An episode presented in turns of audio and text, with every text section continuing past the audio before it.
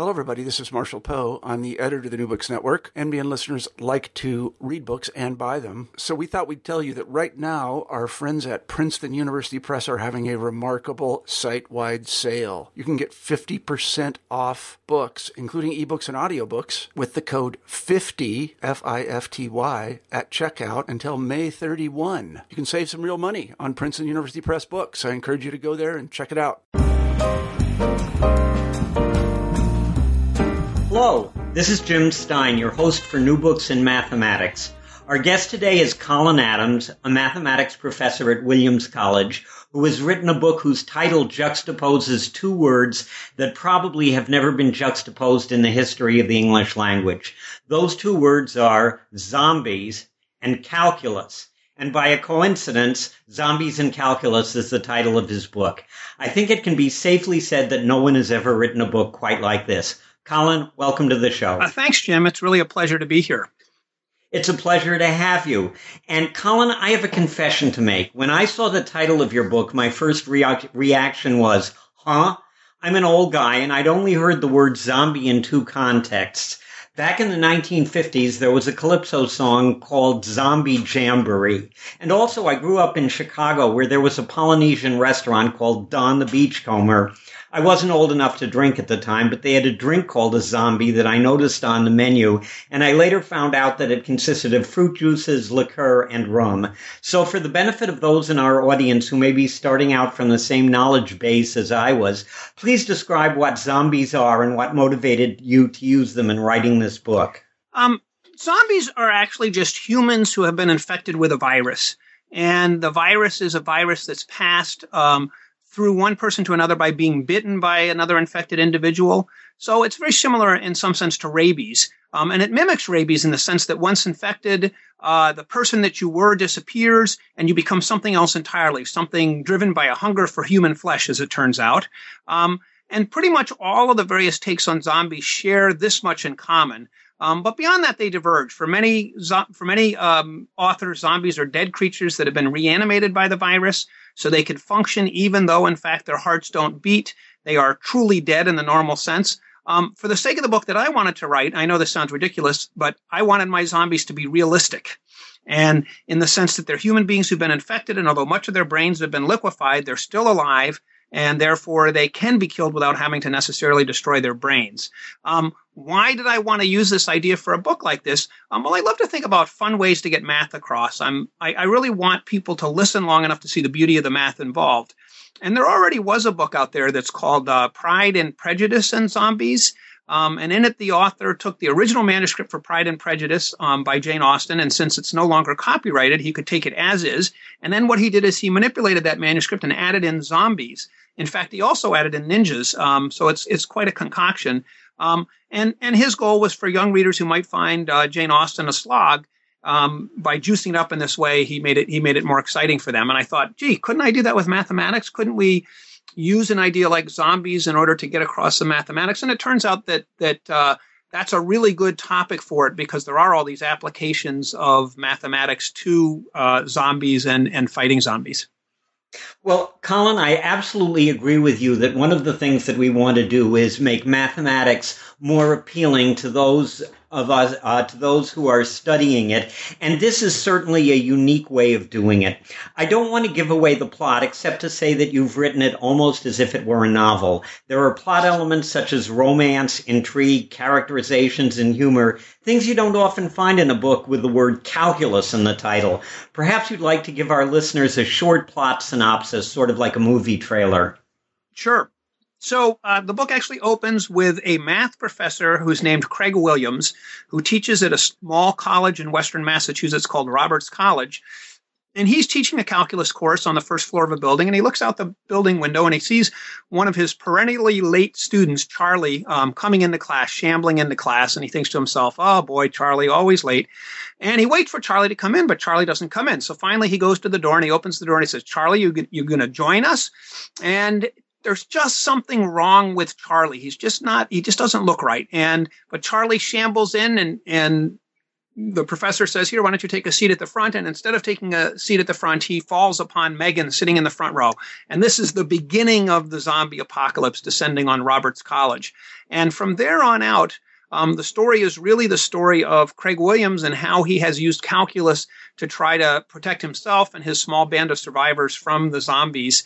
Um, and uh, he's trying to save his children. He's trying to save some students, some faculty, and just trying to figure out how best they can survive under the circumstances. And there are all these opportunities where calculus actually helps. Um, Colin, it's a very, very intriguing book. It's intriguing in a number of ways. And rarely do you see someone who is a mathematician actually sit and write a novel. Well, the uh, the only one that occurs to me wasn't really a novel because it uh, it it was um, and it also I'm sorry it wasn't really a mathematician. It was Carl Sagan. Um, who wrote Contact, and uh, that was I thought that was an excellent novel. Yours is a, different type, but did you have an interest in writing when you were younger? I did. In fact, I wanted to be a writer before I wanted to be a mathematician. So when I was young, uh, I used to do a lot of writing on the side, and and and when I went to college, I was thinking I'd, I'd go into writing. But as it turned out, I ended up going to MIT um, and uh, started taking some math courses, and I fell in love with mathematics. And so I put off the writing and, and put it off for many, many years until I was a junior faculty member at Williams College. Um, and then I decided uh, I'd like to do some writing. And so I wrote some short stories, nothing to do with math, and published my first story in the Williams Literary Review. Um, and then uh, I started writing about math and doing some humorous math stories. And uh, I actually went to an editor and said, gee, can we publish this as a book? And instead, she suggested that I become the humor columnist for a, an expository math magazine called The Mathematical Intelligencer. And so I've been writing uh, stories for them uh, once a quarter uh, now for about 15 years, and I published a book of those short stories, in fact. And so I, I, I always really enjoyed uh, the idea of writing and how it might apply to mathematics. And so when I came up with this idea for zombies and calculus, I thought, oh, this this is perfect because this is just the kind of thing that I always wanted to do. I always wanted to write a novel, um, but to do it in the context of mathematics really made it fun for me. Uh, as I said, it's an extremely intriguing book. And in the preface to the book, which is written in the first person by someone who has survived the zombie apocalypse, that's Professor Williams, and done so through the use of calculus, you say the book is not for the squeamish. And I must admit, when I read that, my heart sort of skipped a beat because I'm a little squeamish. But the truth is that there's really very little in the writing style that would really upset someone who's squeamish. Most of what might be considered squeamish is more comical or funny than anything else. I, I'm glad you found it that way. Um, I was concerned that somebody who might pick up this book who saw the calculus and thought, oh, okay, here's a sort of fun math book, might not be prepared for some of the death and destruction that occurs in any zombie book. And so I, I wanted to give people a little bit of warning about that. This is not your standard uh, book that is uh, you know uh, something appropriate to a high school student who who knows a little calculus unless they like zombies because because I don't want someone to pick it up and, and be horrified by the fact that that bad things do happen in the book. Um, you know, believe it or not, the average calculus book doesn't have a single death or dismemberment in it. Um, actually, that is sort of interesting, but I think they do have death um, in a context that I'll discuss later when we get to some of the uh, some of the mathematics involving um, the spread of epidemics. But one of the things that I found interesting about the book is that there's a lot of medical science in it. And in view of such things as flu and Ebola, it's relevant ma- medical science. That made the book a lot more realistic than if you simply said, and then a zombie bit off Marsh's arm. Is there any scientific basis for zombies, or are they a complete myth like the boogeyman? Um, you know, the version of zombies that I used um, actually isn't that far from from the way many diseases behave uh, today. So, in particular, I mentioned rabies before.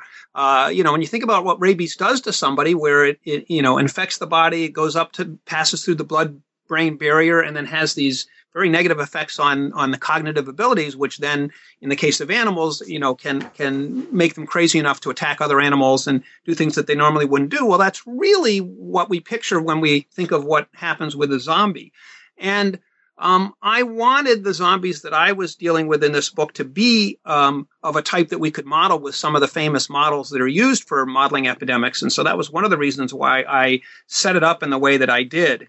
Um, Uh, many of the other zombie models don't work that way. So, for instance, uh, for the for many of the zombies, the zombie itself doesn't ever have to take sustenance. It doesn't actually need food and it just continues to live on and the flesh continues to live on. And the only thing that really can kill a zombie is if it's um, shot in the head or if somehow the brain is destroyed.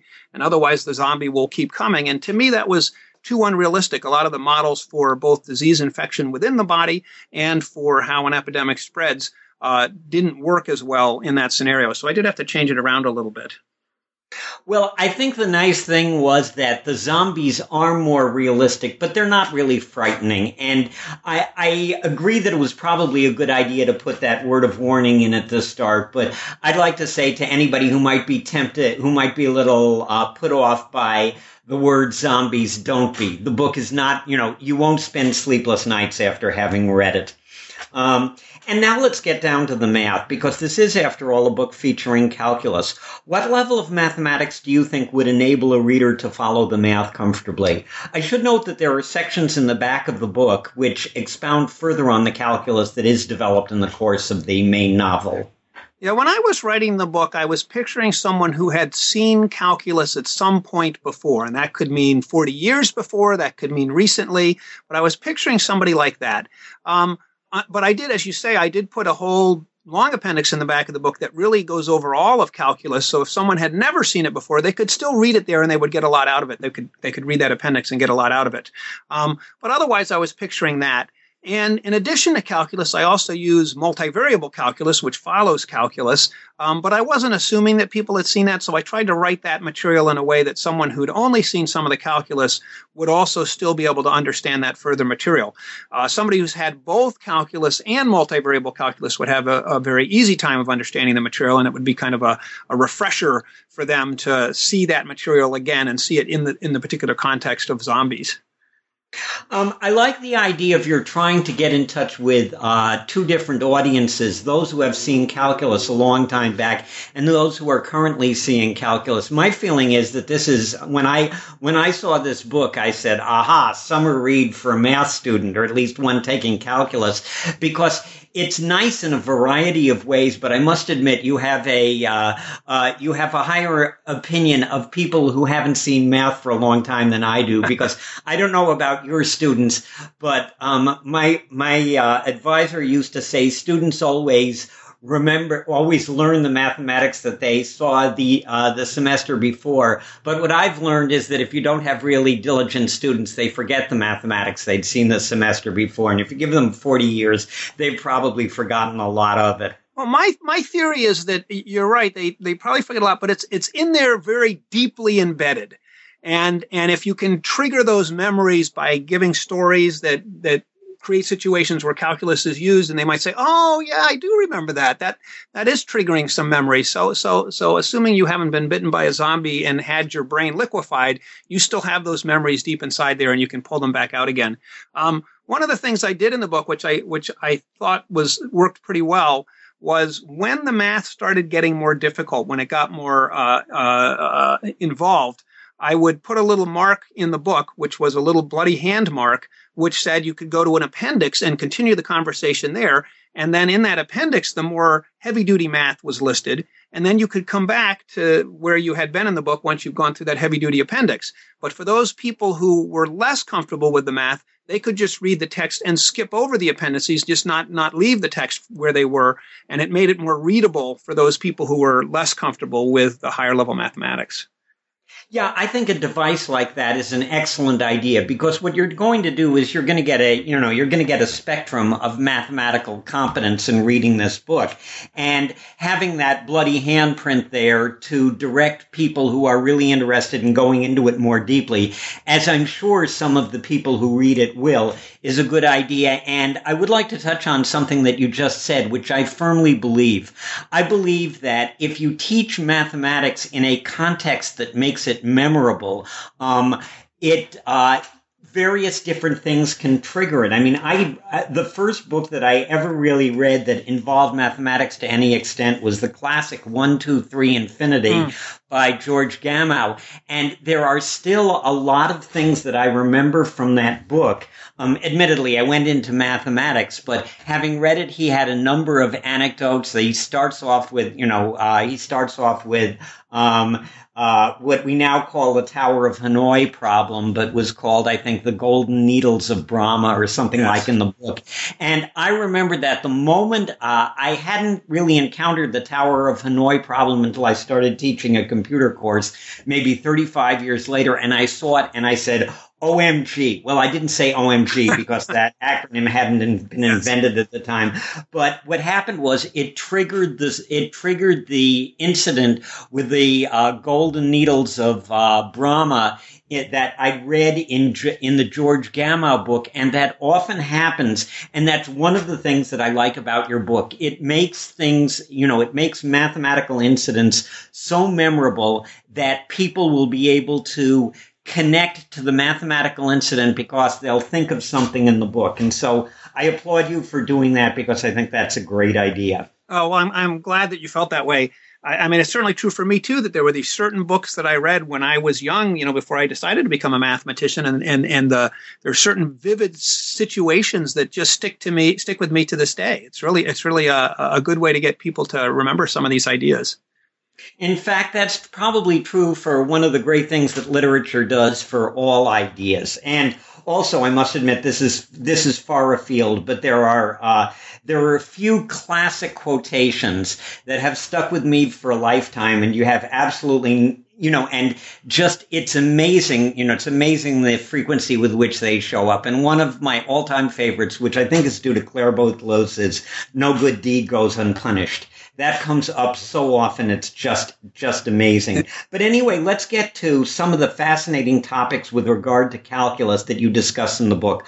Some of them you see in a standard calculus course and some of them you don't. If it's all right with you, I'd like to go through the chapters in the order they appear in the book and discuss some of the calculus content. If you like, you can tell the listeners how the topic fits into the book's plot, and if you prefer, we'll leave them in suspense. Okay.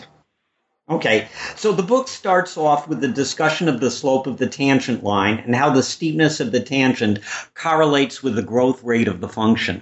Although this is traditionally where many calculus texts start, I've always wondered where in the history of the development of calculus it actually came up. I'm not sure that you're all that familiar with the history of mathematics. I'm a little, uh, I'm sort of deficient in it, but maybe, you know, your research uncovered something. Yeah, so, so the idea of, um, thinking of the slope of the tangent line as something relevant, you know, where the slope, uh, if you have a curve and you've got a, a, tangent line that's just touching that curve, and the slope of that line is telling you how fast the function is increasing or decreasing, increasing if the slope of that line is positive, decreasing if the slope of that line is negative. Um, I think it actually predates the, the two people who are most famous in the development of calculus, which is Isaac Newton and Gottfried Leibniz, that in fact, um, people like Pierre de Fermat was actually already looking at that, and some of the uh, other mathematicians who were looking at the differential calculus before uh, Newton and Leibniz did so, um, uh, they actually looked at this idea and used it uh, to great effect.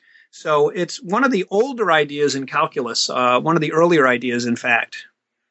You know, that's interesting because when you said Fermat, the guy that I thought you were probably going to uh, uh, going to bring in was not Fermat but Descartes, because Descartes actually was the guy who came up with analytic geometry. And I don't think it, you know, I don't think you can really talk about the slope of a line without discussing it from the framework of analytic geometry. But maybe you can. I mean, you can discuss it in terms of the slope of the line is the tangent of the angle that uh, it intercepts with the x-axis. And I guess you can discuss steepness in terms of things such as trigonometry, which were probably known at the time. Yes, no, I think that's right. But I do think uh, Descartes was also um, involved in that that early development. Okay.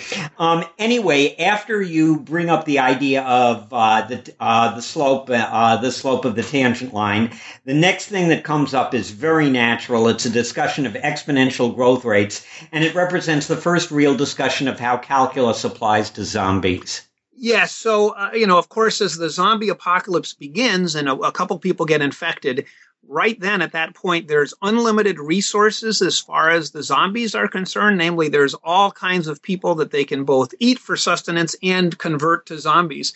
And so you see this incredible growth rate on the part of the zombies. And that's where the exponential growth first comes from, just in the number of zombies that you're going to get as time goes on. And, and, and you see this process where the number doubles or triples every hour, every, you know, uh, every two hours, it quadruples. And, and in a phenomenon like that, that is, that is really what exponential growth is. And you can understand that through differential equations, through a very simple equation that says the rate of growth is proportional to the number of zombies that you have at any given time. And that, that particular equation then results in this exponential growth. Um, I'm going to save this point for later because we are developing this in the order in which the book comes. But one of the things that I really liked is um, how you started off with the exponential growth model and then modified it later as circumstances warranted, and we'll get to that when uh, the time comes. But the next chapter after that features a basic discussion on velocity, acceleration, and force from physics, which is, of course, one of the standard early and most important applications of calculus. And I'm guessing Newton didn't anticipate the examples you used to illustrate his ideas. Yeah, no, that's probably true.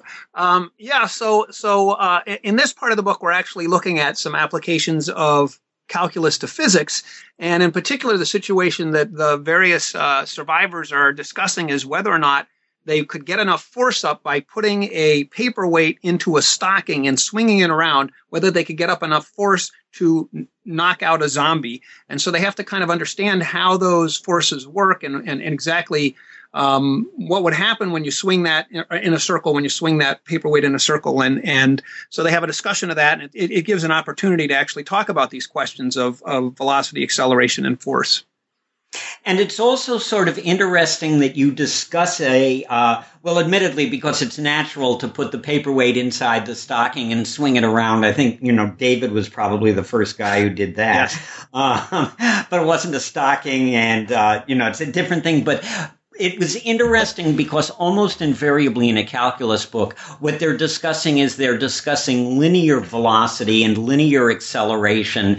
And you discuss it in the context of a circular model, which is, of course, extremely important. And um, the idea of circular motion and uh, the resulting, uh, you know, the resulting vectors that are associated with it are things that I think should be brought up earlier in a calculus course because a physics student encounters them very early. And the mathematical treatment that you see in a standard calculus text, um, it handles just the linear situation. And I remember when I was a physics situa- physics student and they came in with a circular model, I said, ooh, what's going on here? I didn't get it at all. So I think it's a nice thing that you do to bring that up. Yeah, no, I, I, I like it too. And I, I felt the same way in physics that I felt that, that this is something that is definitely extremely important and it doesn't get talked about enough in calculus. And yet in physics, it's very important. Um, the next thing that came up was the topic of the normal distribution. And once again, I'm sure that Gauss didn't have your example in mind. Yeah, no, I'm sure he doesn't. So in the book, the normal distribution comes up in the sense that uh, the normal distribution being the distribution that looks like a bell curve, and uh, it comes up in the context of how fast people can run. And so they're having a discussion. The various survivors are having a discussion about who's going to survive and who isn't going to survive. And because of the fact that you expect that the the speeds that various people can run are normally distributed about the mean, there's going to be a tail end of that distribution, a group of people who just don't run fast enough to escape the zombies, and therefore they are candidates for essentially being eliminated. That, that, that what one of the people says is these are people we shouldn't bother to try to save because, of course, they're never going to be able to escape in the long run, and it's not worth our effort to try to help them. Um, you know something when you say something like that. I uh, and I was reading that. I realized you were discussing it in the context of zombies, but uh, I've had a lot of experience in education. I'm over seventy, and one of the things that struck me was that there's an application of this, although probably not realized, to the philosophy that was pervading education in the early portion of this century and maybe even still does because I'm now out of that, the idea of no child left behind.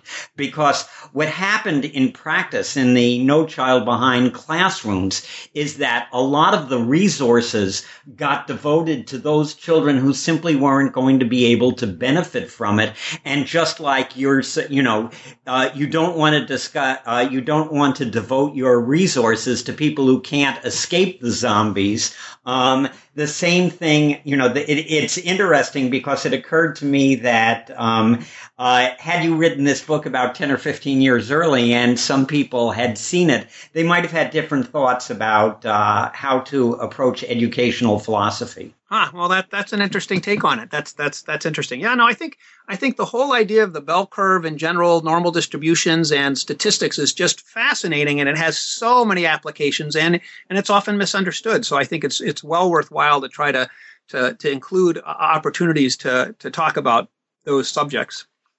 Uh, I think you're absolutely right. And one of the things that I've always found fascinating is how the normal distribution models so many different actual phenomena. Um, while discussing the bell curve, you're probably aware that there was a very controversial book written in the last century called The Bell Curve in the 1990s. What do you consider to be the reason that the normal distribution is so prevalent? Um, I guess it's really because if you you know think about so many different situations where you have some average that uh, you're shooting for, let's say, and and you miss that average, that you're going to get this this tail off to either side that will make that nice bell curve. So for instance, if you're, you know, throwing a dart at the number line and you're aiming for the origin and you're going to hit a little bit to the left and a little bit to the right, and then and then it's going to be much less common that you're going to hit further to the left and further to the right or even further to the left and further to the left to the right. And so when you finally look at the distribution of those points you've hit, you always get this this bell-shaped curve and if you can manipulate how wide the bell is and how high the bell is, you've really captured a tremendous number of situations in that normal distribution. I think so, and I think one of the re, uh, one of the things that occurred to me, I didn't take as much statistics as I should have when I was uh, when I was in school, but when I read about the central limit theorem and the fact that when you look at averages of distributions, when you look at samples consisting of averages, that's what the central limit theorem says tends to the bell-shaped curve. And you look at all the different, um, all the different qualities that we see that are reflected in the bell curve, something such as intelligence. You think that there are probably so many different inputs to intelligence that intelligence is some, well, at least I thought it, um, that intelligence is sort of an average of a whole bunch of different things that you can do do. And maybe that's the reason that because it's an average of so many different inputs, and these things tend towards the uh, bell-shaped curve, as the central limit theorem says, that maybe that's an explanation for why such physical uh, physical parameters such as intelligence do tend to be normally distributed. Yeah, no, that makes a lot of sense. Okay. Anyway, um, next up is that you spent a lot of term, a lot of time discussing pursuit curves. The first of which is the radiodrome. You discuss both its classical antecedent and the situation you use in the book. Yeah, this is this is one of the applications that I really like the most, and it was part of what motivated me to write the book in the first place. Was this idea that if a zombie is chasing you, um, what it's going to do? Assume, for instance, that you're cutting across in front of the zombie, so you're heading for a building to try to reach safety, and the zombie has to decide where to aim in order to catch you. Now, what a zombie's going to do, and this also holds true for for animals that aren't very sophisticated, is uh, it's going to head straight at you all the time. What it should do in order to try to catch you is it should head in front of you to try to cut you off because then it can shorten the distance it has to travel in order to capture you. But it doesn't do that because it's not smart enough to do that. And it always heads straight for you. And because of that, the way we would say it mathematically is that its tangent vector is always pointed at you. And because of that, um, you, you have a chance to escape that you otherwise might not have. And so one of the things that I talk about in the book is this idea of what curve is generated when that zombie is, is always headed straight for you as you're going in a straight line path. What curve results? And that is the curve you just mentioned, the radiodrome, which is this linear pursuit curve. And one of the things that I, uh, when I read that, um, I remember because I was continually remembering the way the book developed as I read it.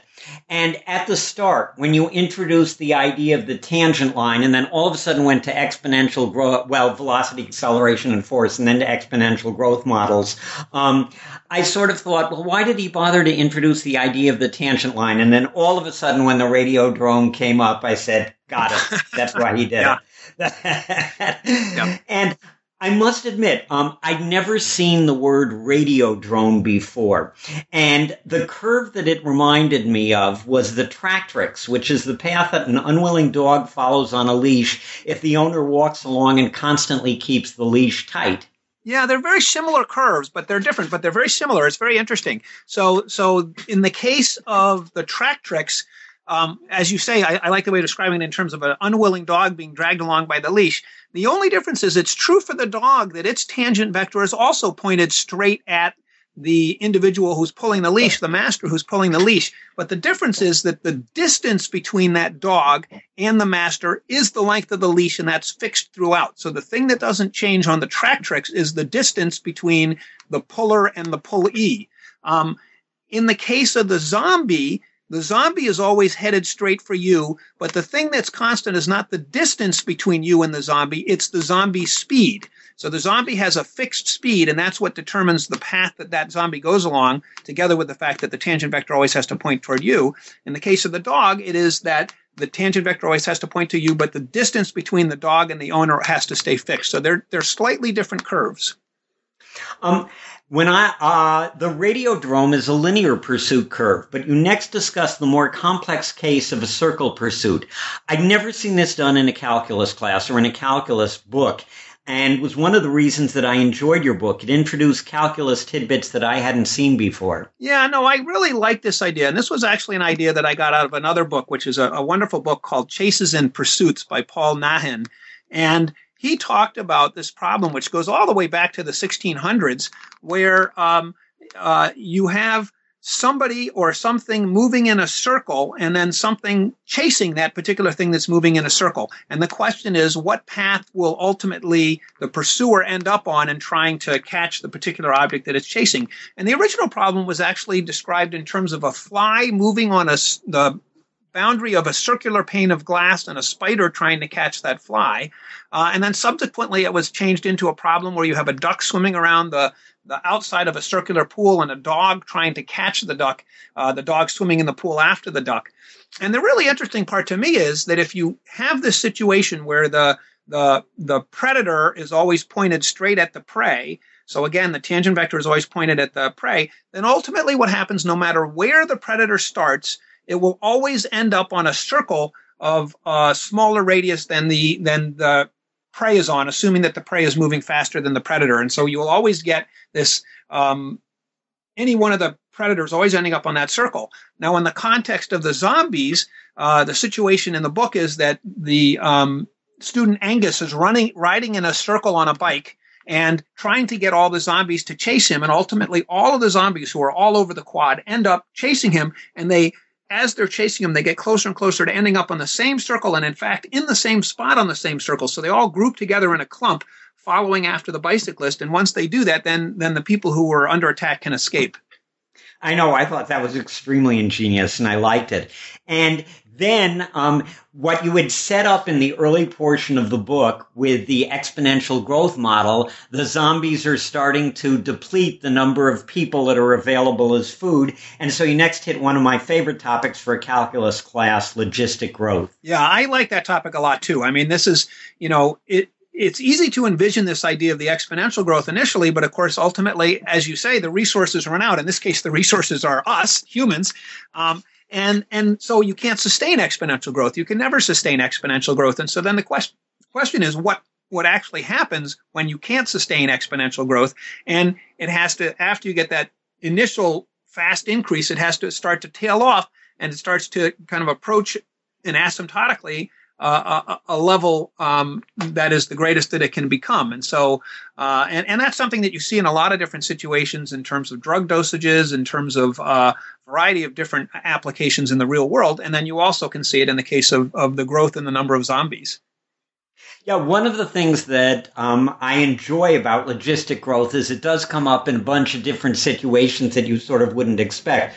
For instance, you'll you can see it in spread of a rumor um, because once the, you know once the people are exposed to the rumor, um, they've heard the rumor, and so the number of people, new people available to hear it is uh, is limited. So uh, I've always enjoyed that problem. It's one of the problems that I always assign out of the textbook that I use. So um, maybe if your textbook gets adopted, we can switch to zombies. That'd be great. and uh, and anyway, um, Another thing that I uh, really found to be very valuable and important about the book was that you hit the topic that had important applications beyond those involving the zombie apocalypse and that are especially relevant today when we are concerned about Ebola and we are concerned about flu. The idea of systems of differential equations. And it appeared to me that some of your discussion was modeled on the Kermack McKendrick model for the spread of an epidemic. Yeah, no, that's right. Um, you know, I, have always been very intrigued by the, the Kermack McKendrick model and the so called SIR models, uh, which stands for susceptibles, infected, and removed, where you think about a population where, where people are susceptible to the disease, or they have been infected by the disease, or they have either recovered or died from the disease, which means removed and can't get it again under those circumstances. And that model has been incredibly useful in epidemiology for many, many years.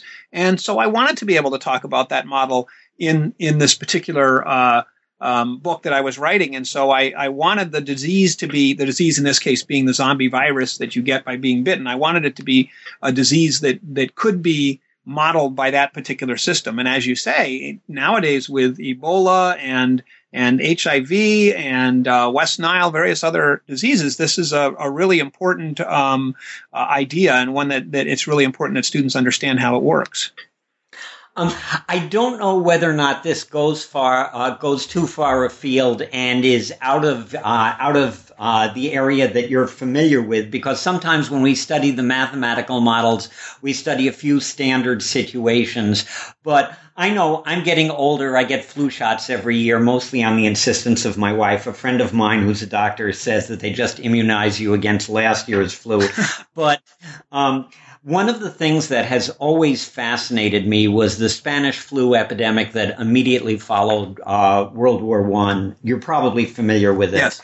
Um, it killed something like 100 million people, beating the Black Death, as far as I know. I don't think the Black Death did, uh, uh, well, it didn't have as many people to work with. True. And, um, I'd, uh, you know, I'd always thought to myself, well, this is like 19, you know, this happened in like 1920. I know they had, uh, you know, that they'd had uh, chemical, uh, uh, chemical defenses against diseases had just started. I don't think they'd gotten to the sulfa drugs yet. I know they didn't have antibiotics, but it's really frightening how rapidly and how uh, uh, how rapidly it spread, how devastating it was and I wondered whether or not you'd seen any mathematical comparisons between the various parameters, as you say, the SIR parameters that existed for um, the Spanish flu and that exist for either the uh, H5N1 flus that we're looking at nowadays.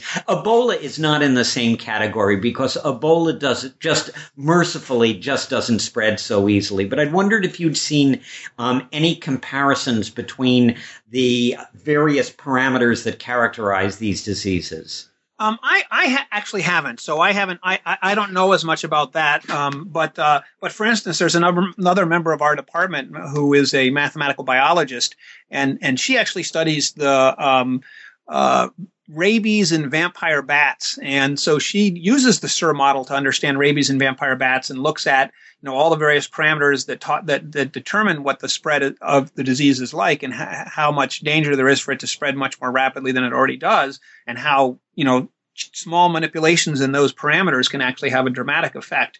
And so I think that there there are definitely people out there who who look at things like the Spanish flu and how it compares to the various influenzas and, and, that we have to deal with today, and and how small changes in those parameters can have this dramatic dramatic impact. And and and we could find ourselves, and I think people do believe that we could find ourselves in a situation, uh, you know, comparable to the Spanish pandemic that that we experienced back then, which is frightening to think about.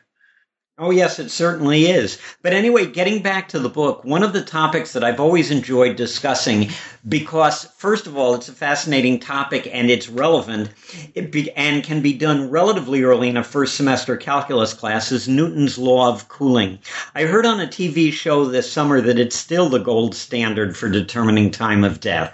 Yeah, I've always loved Newton's law of cooling, and I've always loved that application of it for determining time of death by measuring the temperature of a dead body and then and then comparing that to the room temperature and comparing that to the temperature of a live body and being able to tell how long somebody had been dead. Um, I really wanted to include that in the book, and so I had to figure out a way to do that. And and so what I did was I made my zombies uh, have uh, that they could um, uh, they could go into uh, I'm forgetting the word uh, that that they could uh, hibernate, and so um, I decided that uh, um, what I would do is I would have them hibernate once they got to a certain temperature. So once it got cold enough at night, they would go to sleep, and the idea being that this virus that had infected their brains had actually liquefied their brains to such an extent that they the humans who had experienced this virus actually were thrown back to an earlier evolutionary state when we hibernated. And so that then gave me a situation where in order to determine how long it would take for the zombies to hibernate once the temperature was dropping, you could actually use Newton's law of cooling to do it. So that was fun, and I, I always thought that was such an interesting application of calculus. Yeah, and you know it's funny because I think uh, I I'm an, a, more than just an admirer of Newton. I wrote in one book that if I if Time magazine had had a man of the millennia for the 20 uh, for the years from 1000 to 2000 I would have nominated Newton because he was so brilliant but I wonder how he got the idea for the law of cooling considering the fact that thermometers were so imprecise in those days it was just amazing yeah, that's a good point. I've never actually thought about that, but that's an interesting point that, that he didn't have a lot of data points to work with, did he? Because no. they were so imprecise. Yeah, that's true.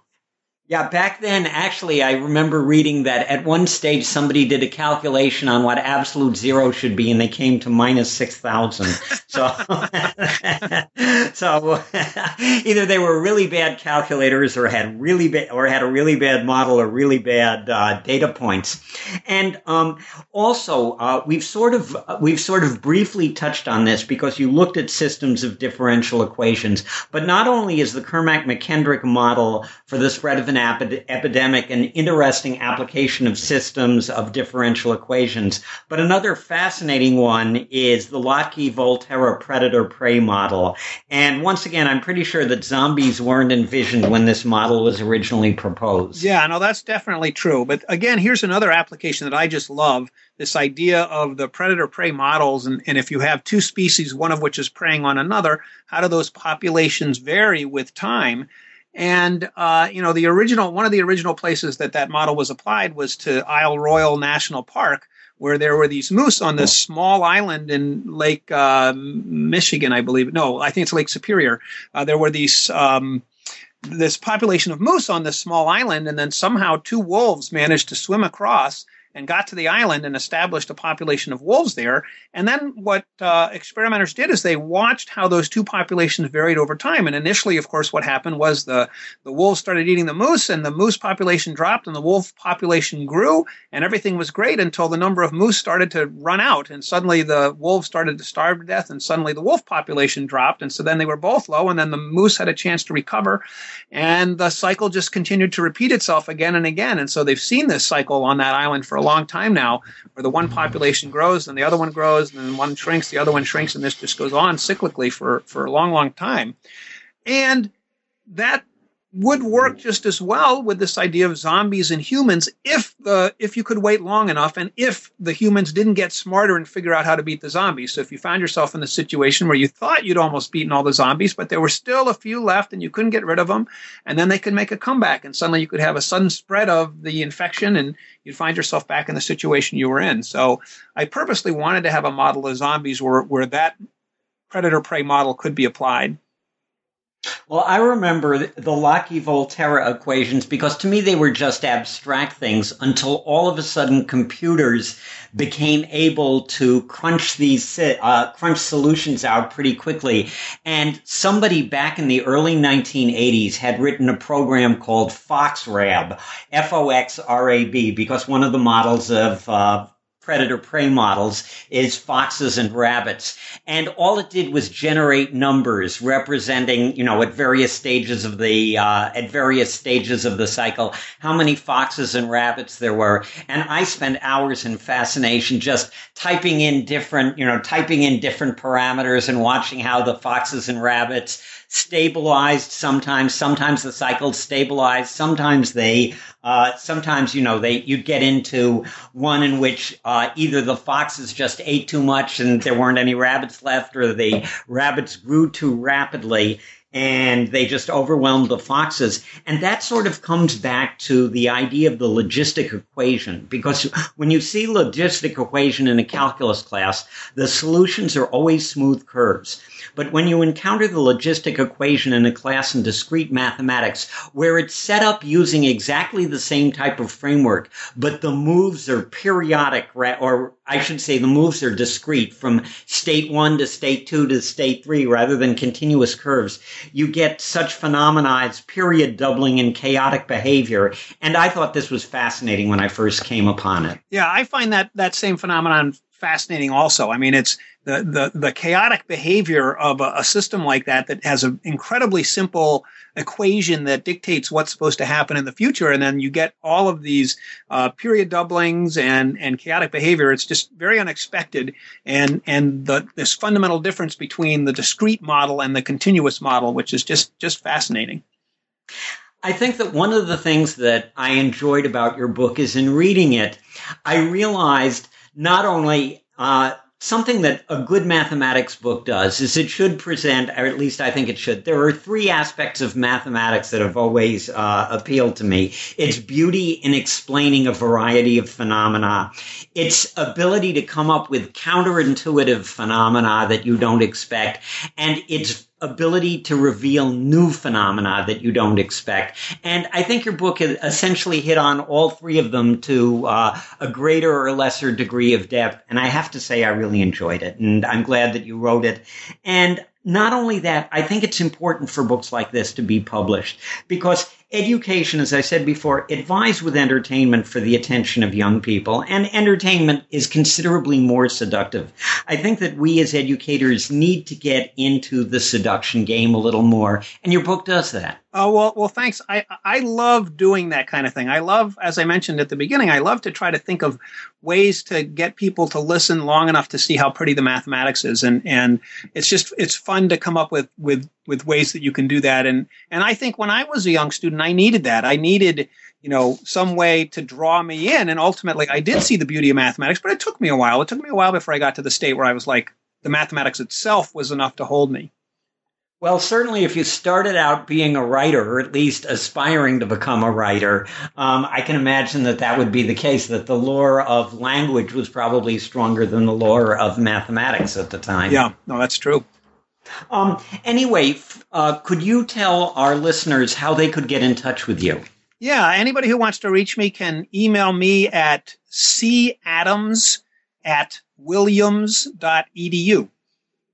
Um, it should be noted that I can I uh, I give myself a pat on the back for not having referred to you as Craig during this during this interview because there uh, because of course the hero of your book is named Craig yes. and there, and it's obviously you're writing it. Uh, um, in uh, Craig is a five-letter name beginning with C, as is Colin. So it was tempting, but at least I uh, I held off on it. And could you tell our listeners um, if you have any projects on the horizon and what they're going to be? Yeah, I'm working. I, am working on a couple of other new books. So I want to do a book on tiling theory, the mathematical theory of tiling uh, where you tile your bathroom floor and what are the different ways that you can tile. And then I'd also like to do another book in this series. Um, I don't want to do Zombies in Calculus 2. And I've decided I don't want to do vampires in calculus because, of course, vampires are unrealistic, uh, unlike zombies. Um, oh, of course. and uh, so I don't know what it's going to be, but you know, if, if people have ideas, they should let me know because I'm I, I I really enjoyed doing this book, and you know, it was just so much fun. It was like a hobby. It was something I'd I'd work on math all day, then I'd go home, and for fun, I'd work on this book, and uh, had such a good time writing it. Um, it's interesting that you mentioned tiling because uh, because uh, I I simply have to insert this because it relates to mathematics and my own my own career, such as it was. I spent the first half of my career studying basically what my thesis advisor had prescribed for my thesis, and all of a sudden I had an idea that probably the only original idea in mathematics I've had in my life because most of the um, most of what we do is derivative or following to a certain extent, and I know my place in the in the mathematical food chain, but it ended up with applications of tiling theory to fixed point theory, and I wrote a couple of papers on that. So it's sort of nice to feel that uh, somebody else who has sort of the same idea with regard to education and that education should be entertaining also studies some of the same things that I do in mathematics. Yeah, no, and I love tiling theory. I mean, it, you know, it's so visual. You know, it's one of these areas of mathematics. It's very visual. You have pretty pictures, beautiful pictures, and yet really deep problems. And those, you know, the, the reason I want to write a book like that is there is no book like that at the undergraduate level. And it's a way you could really excite students. If you've got pretty pictures and you've got beautiful mathematics all together, it's a stunning area.